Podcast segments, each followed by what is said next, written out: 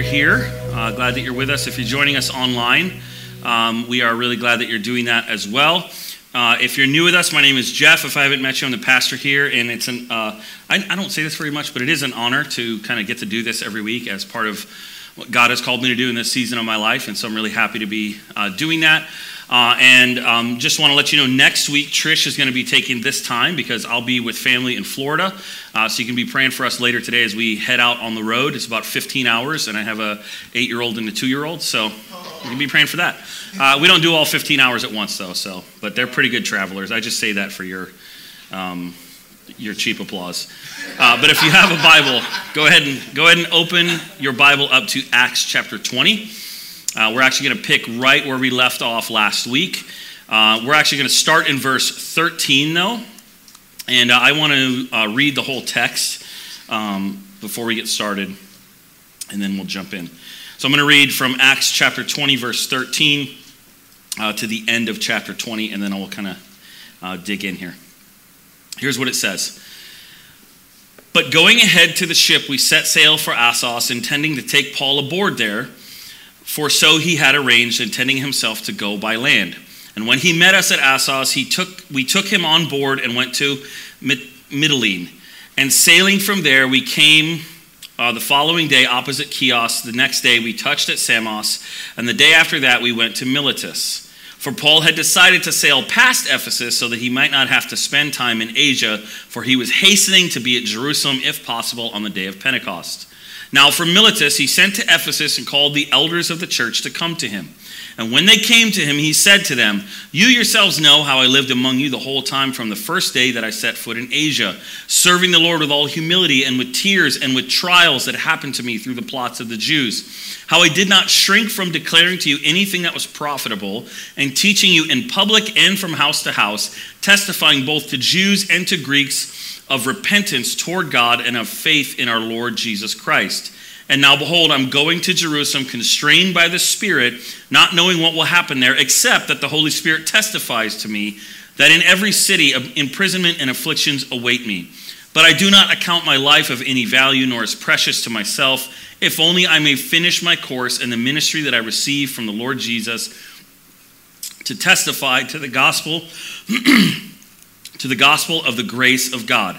And now, behold, I know that none of you among whom I have gone about proclaiming the kingdom will see my face again. Therefore, I testify to you this day that I am innocent of the blood of all, for I did not shrink from declaring to you the whole counsel of God. Pay careful attention to yourselves and to all the flock in which the Holy Spirit has made you overseers to care for the church of God, which he obtained with his own blood. I know that after my departure, fierce wolves will come in among you, not sparing the flock. And from among your own selves will arise men speaking twisted things to draw away the disciples after them. Therefore, be alert, remembering that for three years I did not cease night or day to admonish everyone with tears. And now I commend you to God and to the word of his grace, which is able to build you up and to give you the inheritance among all those who are sanctified. I coveted no one's silver or gold or apparel. You yourselves know that these hands ministered to my necessities and to those who were with me. In all things, I have shown you that by working hard in this way, we must help the weak and remember the words of the Lord Jesus, how he himself said, It is more blessed to give than to receive. And when he had said these things, he knelt down and prayed with them all. And there was much weeping on the part of all. They embraced Paul and kissed him, being sorrowful most of all because of the word he had spoken, that they would not see his face again. And they accompanied him to the ship. Let me pray. Jesus, we thank you for uh, this part of this book that we can uh, study together and see the calling that you might have for each of us. Uh, and, and, Lord, I pray that we would be um, characterized, that our character would come from uh, Father, the good news of your Son who died for us in our place and who is now seated at your right hand. And we pray that you illuminate to our eyes what you have for each of us today, uh, both individually but also together as a church family. And we pray all this in Jesus' name. Amen. Okay, so at the end of our passage last week, if you remember, if you were here, if you weren't here, uh, you can go and listen to the sermons uh, on Spotify and Apple and all the places you can do that, uh, and on YouTube as well. But um, Paul, last week, by the power of the Holy Spirit, uh, maybe you remember, brought a basically a sleepy teenager back to life. uh, because he fell asleep in a window opening uh, and fell out of the third story window to his death. And Paul went down and was like, oh, no big deal. He's alive. And then he was resurrected from the dead like it was nothing. Uh, and that's what happened last week. But that wasn't actually the main point last week. Last week, we talked about the importance of encouragement and how big of a deal it is to be encouraging one another. And to be fair, it wasn't entirely the young man's fault for falling asleep. Paul did preach all night, literally.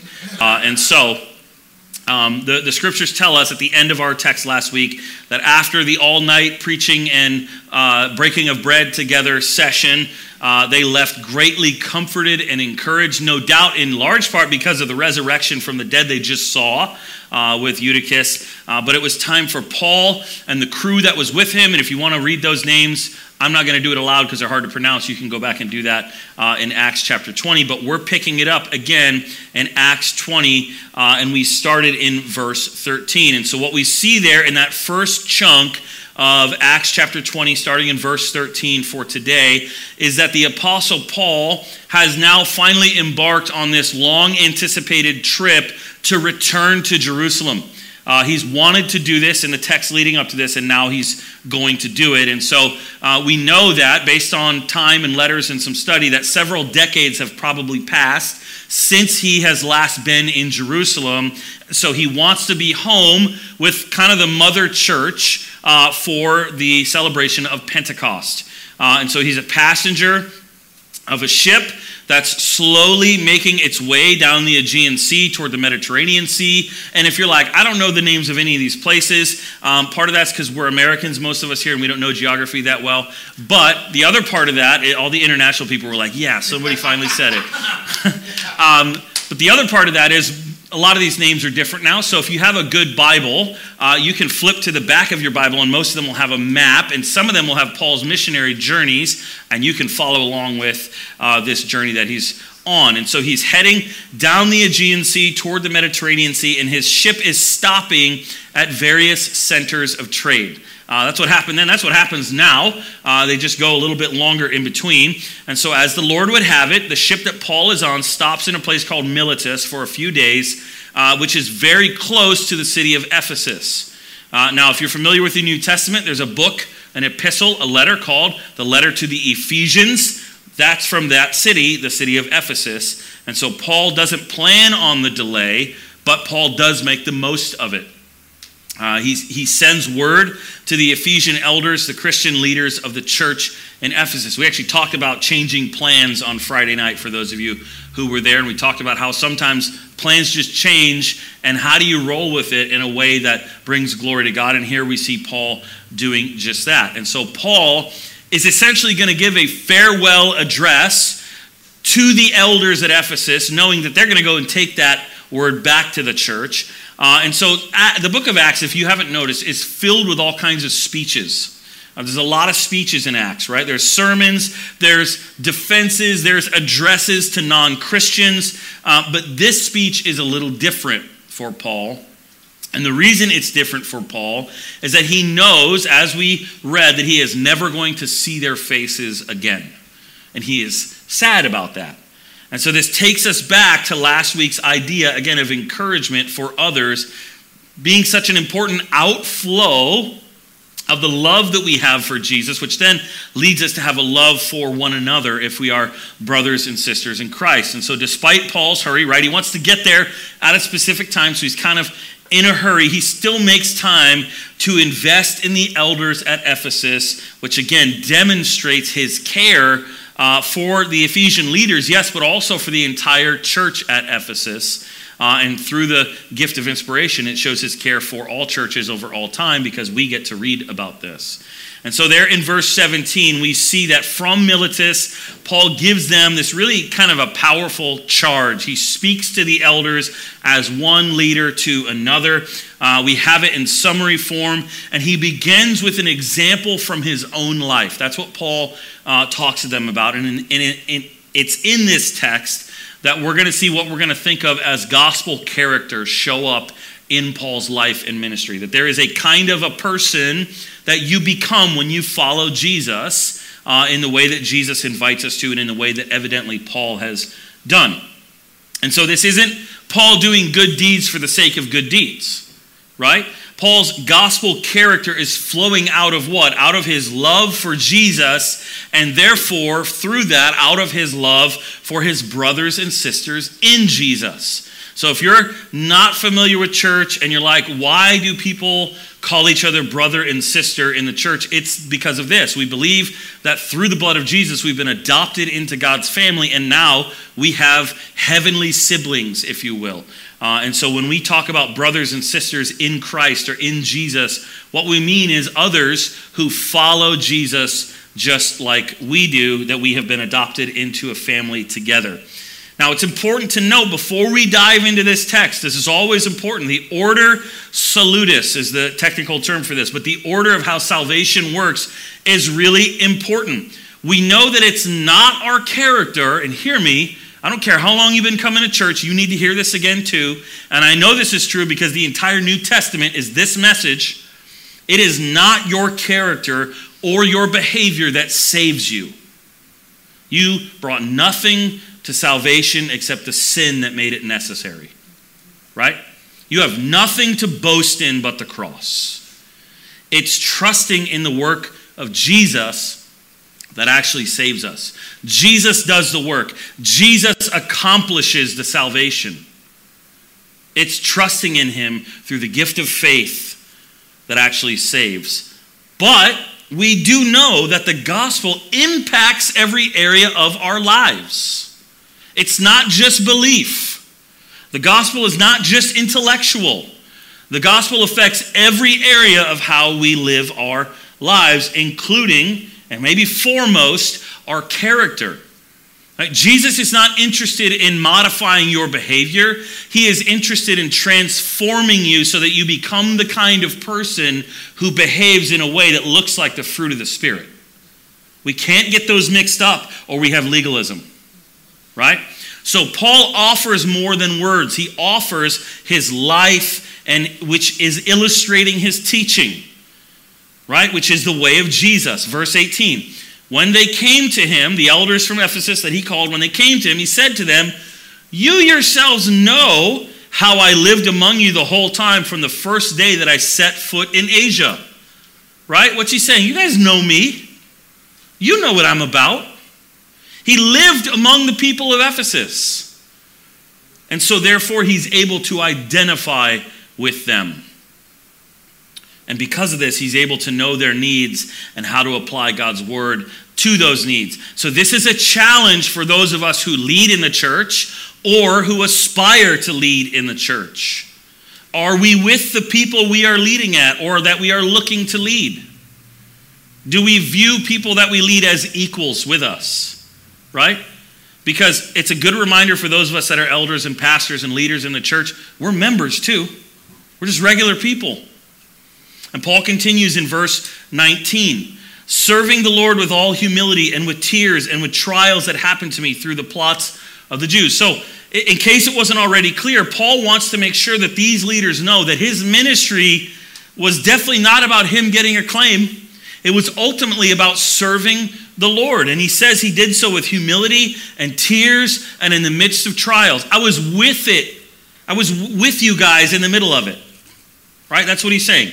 I didn't abandon you. I didn't leave you. I stayed with you in the middle of the difficulties. And this is the kind of service to God that's a direct result of a right understanding, but also a right application and a right feeling of the gospel of Jesus in the life of a Christian. In the theology world, we talk a lot about orthodoxy, which is right belief. And we talk sometimes about orthopraxy, which is right um, practice. But oftentimes we don't talk enough about the right feeling that God transforms our heart to want what we should want. And that's what Paul is saying. I, I loved you so much. I was so transformed by the gospel that I was willing to stay with you in the middle of really, I, I mean, I could have run away. They were trying to kill me. But you yourselves know how I stayed there through tears and trials. And see, the gospel, when applied deeply, it humbles us, it makes us tender, but also, as we're about to see, it also makes us courageous. Look at verse 20. You yourselves know how 20, I did not shrink from declaring to you anything that was profitable, and teaching you in public and from house to house. Now, the way he phrases this gives us the impression that it was a temptation for him to shrink back from those things. I don't want to quite say it that way because eh, people are going to be upset. He said, I didn't shrink back from declaring anything that was profitable, teaching you not just house to house in private, but I said these things in public, testifying both to Jews and to Greeks of repentance toward God and of faith in our Lord Jesus Christ. I told everybody the same thing. So he doesn't shy away from preaching the gospel. This is an incredible example for us in an age of tolerance, right? That is an age that we live in. Just keep doing and saying what is right without apology. That's the example here. That's what Jesus did. That's what Paul is doing. That's what we are called to do. Paul doesn't just simply cave to any sort of pressure to change the gospel, but hear me, in any direction. He doesn't change the gospel in any direction. So we don't give in to the winds of the age we find ourselves in and compromise on the issues of our day. But we also don't give in to some sort of reactionary pressure to overreact against those things and throw away the reality of the gospel either, right? When you're quote unquote defending uh, the gospel or defending what's right, you still have the fruit of the Spirit you're supposed to operate in. And so, while some folks might say, well, morality's out the window, do whatever you want, there are other folks who, in the name of defending that morality, have lost their own morality and their own kindness and have become mean about it. Paul wouldn't compromise to either one of those. And I see both things happening in the church at large. Neither one is good or right. And Paul is saying that the example he tried to set was simply that he, I love this, he just kept doing and saying the next right thing without compromise. He just gave them the gospel. And so, let me just tell you what this means on the ground in Ephesus. This means at some point we have to believe that Paul said something that at the very least annoyed someone in the church at Ephesus. Right? Anybody who's led in any capacity in the church knows that this is true. When he said, You know how I didn't shy away from declaring the gospel to you, guaranteed Paul and some of the elders that were sitting there had some moment of disagreement pop up into their head.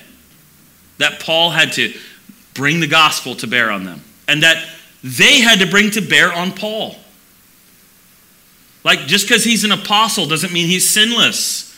He says, I'm the chief of sinners. So when he was in Ephesus, they were holding him accountable too. That's how this works. I think it's so important for us to remember that the expectation we have of the church family is not that we are always in some kind of fake, surface level, lovey dovey harmony with one another that never goes past skin deep. But instead, our expectation should be that despite how it might push up against us and frustrate us, we are committed to the gospel of Jesus no matter what. And so this is, listen, church is not a social club. It's real. There are better social clubs. I'm telling, there's cool stuff you could be doing on a Sunday morning. That's not what we're doing here. This is a family that is rooted in the gospel of Jesus. That's what this is, and that's what this gathering represents. The fact that we gather together itself represents God gathering people from every tribe, tongue, and nation under the power of the gospel to himself. And so, Paul wants to make sure that when he is gone from them, they never forget this singular reality. They never forget it. And what we know from the rest of the scriptures is that they do. Read Revelation. This church, we know so much about this church in the scriptures. Read Ephesians and read the book of Revelation, and you'll see how easy it is to slip. Paul continues, though, in verse 22 And now, behold, I am going to Jerusalem constrained by the Spirit, compelled by the Spirit, not knowing what will happen to me there, except, here's what I do know. I don't know what's going to happen, but here's what I do know The Holy Spirit is telling me that in every city, imprisonment and afflictions await me. So Jerusalem is no exception. That's what he's saying. 24, but I do not account my life of any value nor as precious to myself. That's gospel character. I don't think less of myself, I think of myself less.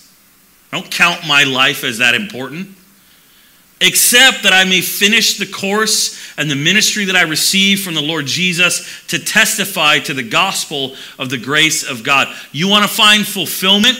What did Jesus say? Lose your life and you'll find it. That's what Paul is saying here.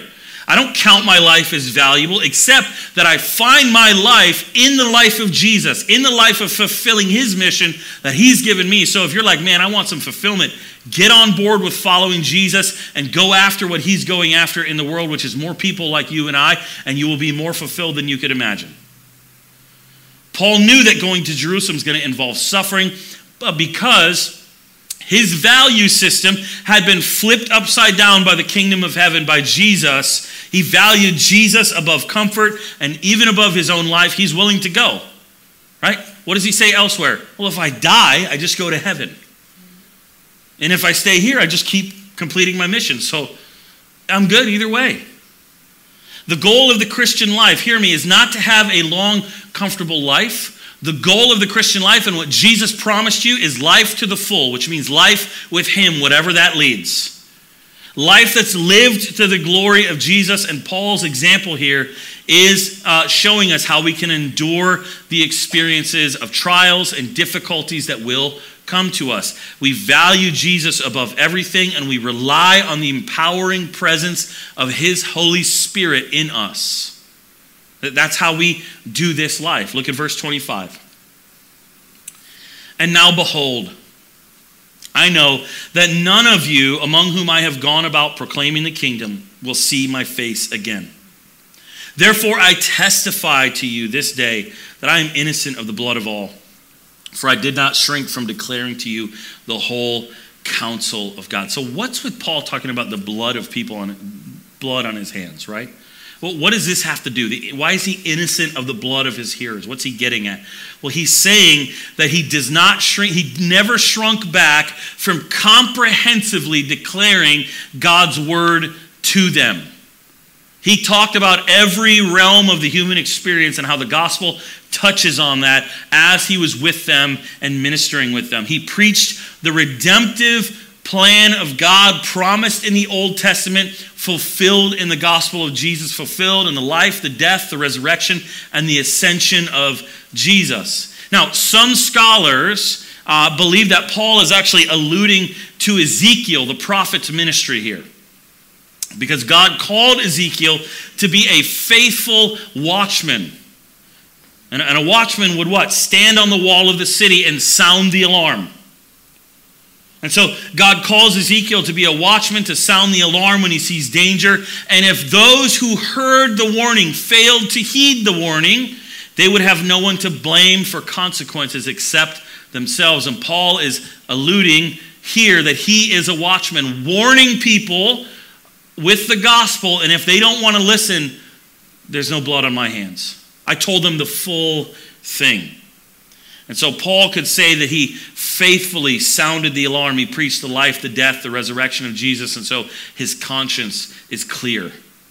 So here's the question for those of us in here who, like Paul, follow Jesus Have you been clear with your friends and your family and those inside of your influence about God's word to them? Have you been clear? Is your conscience able to say, I fully gave them every opportunity to respond to the Jesus? Can we say that we faithfully sounded the alarm? And you're like, what alarm? The alarm of the coming judgment. That alarm that we quoted in the Apostles' Creed a little while ago. That we don't want judgment for anyone, we want mercy for them. We want grace for them. And so we sound that alarm in love. Uh, Charles Spurgeon had this to say on the idea of not holding back when it comes to sharing the gospel, not necessarily recommending you talk this way to people, but I love the sentiment in here for us who believe. If sinners must be damned, at least let them leap to hell over our dead bodies. If they must perish, let them perish with, their, with our arms wrapped around their knees, imploring them to stay. If hell must be filled, let it be filled in the teeth of our exertions, and let not one go unwarned and unprayed for.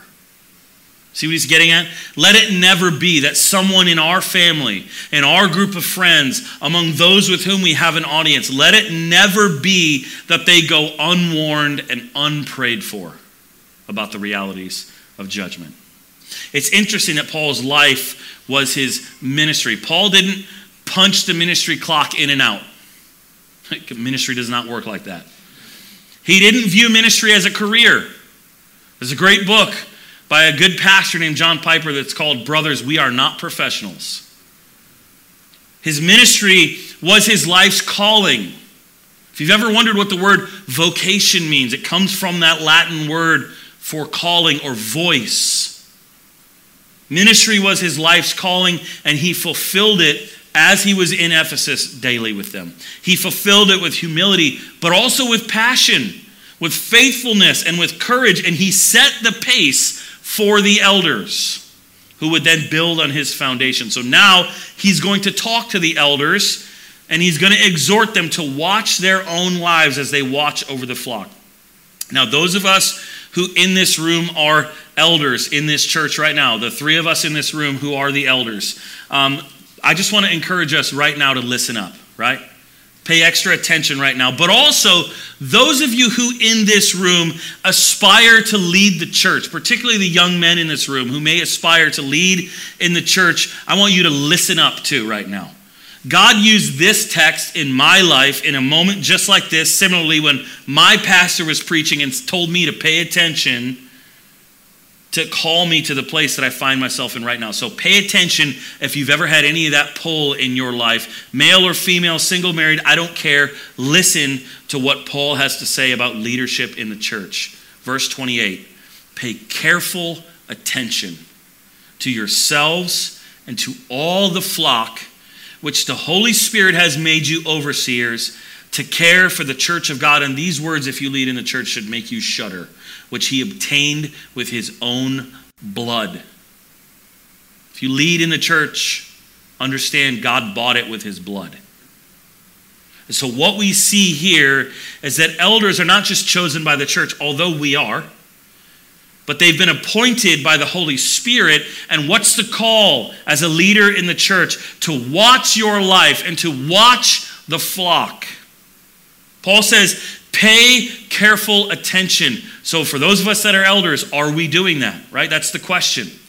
And paying careful attention means we are not passive in that, we are active we take the initiative to ask, How are you doing? How is it going? This is so convicting for me this week as I read this because you can always be better at this as a pastor. How, how is it going with you? What can I pray for you about? This is the call. He says, Pay careful attention. Those of you who aspire, maybe one day, maybe, man, I don't know, I feel like maybe God's asking me to help lead something. Are you paying careful attention to yourself and to this flock? The, the call here is what? It's the call of living a godly life. If you ever uh, want to understand the qualifications for leadership in the church, it's just Christian maturity. And then if you want to be an elder, one extra little thing you got to be able to teach. But other than that, it's just Christian maturity. The call is to live a godly life. Now, hear me, not a life of sinless perfection, praise God, but a life that models biblical confession and repentance, and a desire to live above reproach so that as leaders, we can invite others into the life with Jesus that we ourselves are cultivating. That, that's what we look for. As I was thinking through this reality uh, this week, this, the famous quote by John Owen popped into my head Be killing sin, or it will be killing you. As leaders in the church, our call is to be killing sin in our life, to be confessing and repenting and striving after holiness, which was purchased for us already in Jesus. Now, what we know from our own experience and from the Bible, and I want, I want us to hear this, is that killing sin is a communal reality.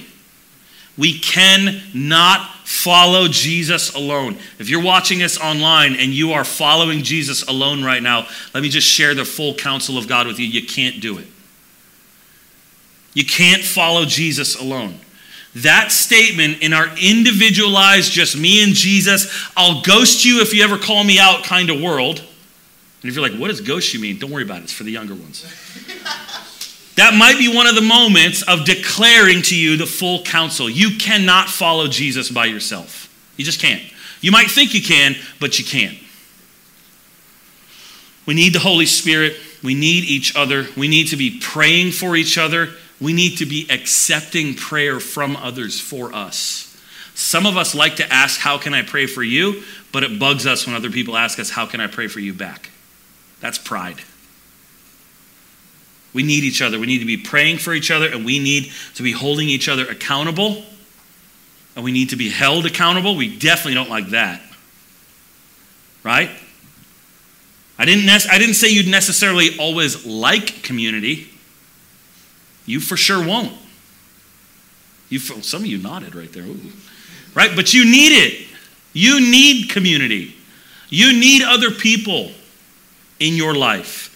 No matter what your job is or what your role in the church is, if you're a follower of Jesus, we must be killing sin and pursuing Christ likeness, and that happens in the community of faith. Verse 29. I know that after my departure, fierce wolves will come in among you, not sparing the flock. And from among your own selves will arise men speaking twisted things to draw away the disciples after them. Therefore, be alert, remembering that for three years I did not cease night or day to admonish everyone with tears. What is admonish? He is begging you, please follow Jesus. I'm trying to help you. That's what that word means. So Paul here uses this word picture of threats of there are wolves that are going to come in and why? Why is wolf an important word picture? Well, because we're thought of as a flock, right? We're, we're sheep. And so wolves come in and they destroy a flock. But he says what?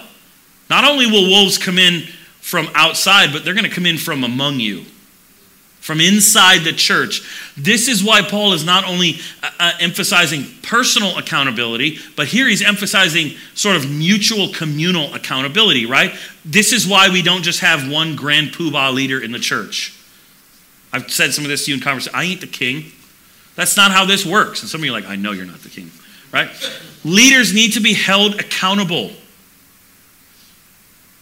I can't tell you how many stories you hear Whenever we hear, and uh, very recently there was a leader that was from our own denomination who fell, having continually sinned over and over and over. And what do we come to find out? He is not connected to a local body of believers anywhere.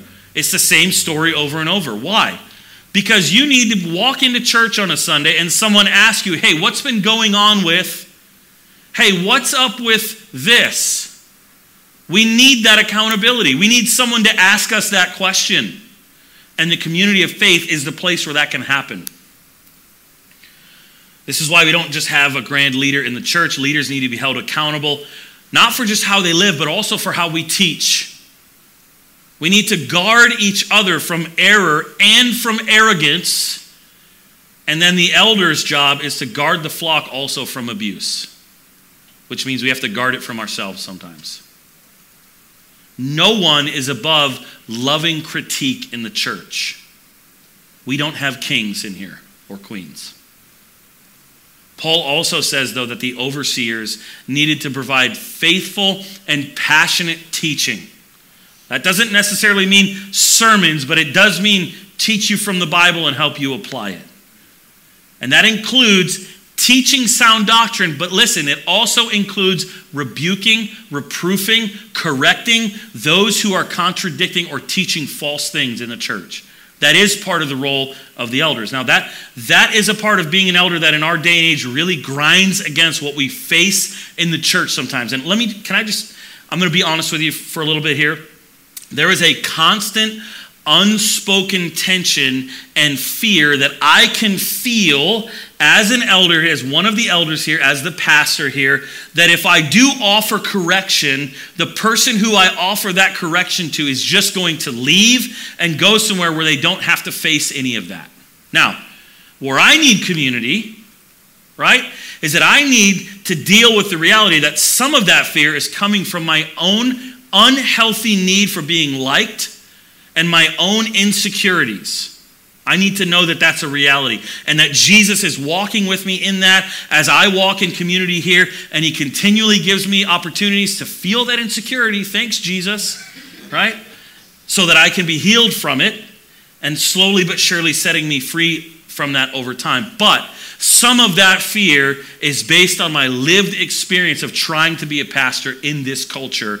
And this is particularly true for those of us who are younger. We need to know that. Well, those of you who are younger, I'm no longer in that category. But those of you who are under 35 ish, we, you, not we, oh man, you are more susceptible to this lie of our day that tells us if it's uncomfortable, and hear me, a lie that's being told to you right now is that anything that's uncomfortable is either trauma or it might be abuse. Now, don't hear me downplaying those things at all. I would invite you to examine the life that I live if you think that I don't think those are real things. I've given my life to kids who have dealt with that. So, come examine my life. But please listen to me. If you are younger, correction is not abuse. Abuse is abuse. Correction is for your good. And I love you, but you really are wrong sometimes, right? You really don't know everything. You really actually know a lot less than you think you know. So please, if somebody older and wiser than you, who you know loves you, and in particular, one of the elders who you have a relationship with, hopefully, corrects you Thank them that they care enough about you to actually do that. And I know the men who are elders here, and I'm looking out at all these faces in the room, and the elders that are here in this room with me, they love you. And I know they love you because they ask me questions about you in love to care for you and to pray for you. So if they come to you and they say, hey, man, we're just, I just really want to talk to you about this, understand there is no part of us that wants to kick you out. We never want that. We want to pull you in tighter, actually, so you can be corrected and walk with Jesus in freedom. So, after this serious warning, Paul gives the elders this beautiful, wonderful word of assurance. Look at verse 32. And now I commend you to God and to the word of his grace, which is able to build you up and to give you the inheritance among all those who are sanctified. Now, he, he's remind, remember, he's talking to the elders of a church. He's talking actually to the elders of an entire city of Christians. And so he's reminding them of the power of the gospel, which saves the lost, but also builds up believers. This is a great reminder here that God himself is the ultimate watchman, right? To use the shepherd language, Jesus is the shepherd. We are just under shepherds. Now, we're not hired hands who are going to run at the first sign of trouble, but we're not ultimately in charge. God is the ultimate faithful protector of his church. So, his promises, God's presence, the gospel of Jesus are going to bring much needed comfort and encouragement and assurance to pastors and elders who read this, who I can guarantee you, especially when we read this text, we can feel the weight of the shepherding task that we have in our hands. Now, you get the sense that Paul is wrapping up his speech here, but he's not actually quite finished. He wants to take up one more little important thing the elder's relationship to material wealth. Uh oh, right?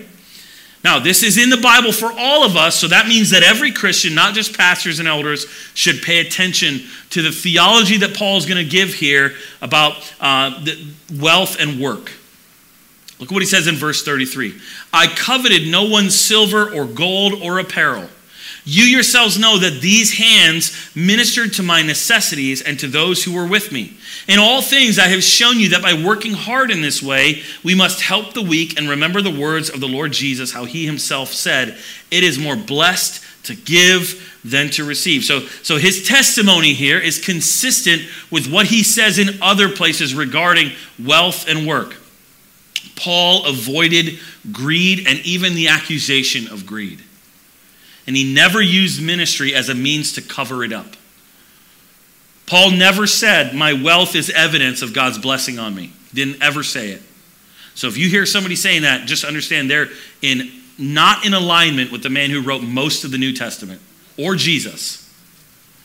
The main point is that Paul did not want to get rich off of anyone at Ephesus. So again, be watchful. Do you see pastors trying to get rich off their congregation? Run. Instead, Paul wanted to meet people's needs. Ultimately, he wanted them to be rich with Jesus, with the gospel. But it's interesting that Paul also includes this little note about caring for the poor. There is always, always, always in the Bible from beginning to end, from church history from beginning till now, from Jewish history from beginning till now, a very straight line between caring for the poor and following God. That is always there. Paul quotes the saying of Jesus, reminding the elders that their, their MO should be that they are givers, not takers. And it's also a great reminder that one experiences a tremendous blessing when practicing generosity. But hear me, not necessarily monetary blessings, probably not monetary blessings. When you practice generosity, you receive a greater gift, which is freedom from greed. Right? When you give something to someone else, God is loosening the grip of your sinful hands around that little bit of earthly wealth. And He's saying, you know what? Let me help you remove that temptation for you. That's how we should view giving and generosity. It's God's grace to us. And Jesus Himself modeled this, right? He gave His whole self in order to help us in our poorest, weakest condition. While we were yet sinners, Christ died for us. So the more we understand the grace of Jesus, the more generous we become with everything that we have, whether that be money or possessions or time or anything else, we become as we follow Jesus. And so then Paul's going to kind of wrap it up in verses 36 to 38. It's going to connect to the narrative of his journey to Jerusalem. 36. And when he had said these things, he knelt down and prayed with them all. And there was much weeping on the part of all. And they embraced Paul and kissed him, being sorrowful most of all because of the word he had spoken, that they would not see his face again. And they accompanied him to the ship. Now, we have to know this. Every Christian gospel goodbye is just to see you later. It's always just see you later. But this doesn't take away the pain and the sorrow that comes from parting with loved ones. When people who have been part of our church family for a long time move away, we feel it. We know we'll see them again, maybe not in this life, but we know we'll see them again, but we feel it. Even more so if the situation is like what Paul describes here that you will not ever see each other's face on this side of glory again.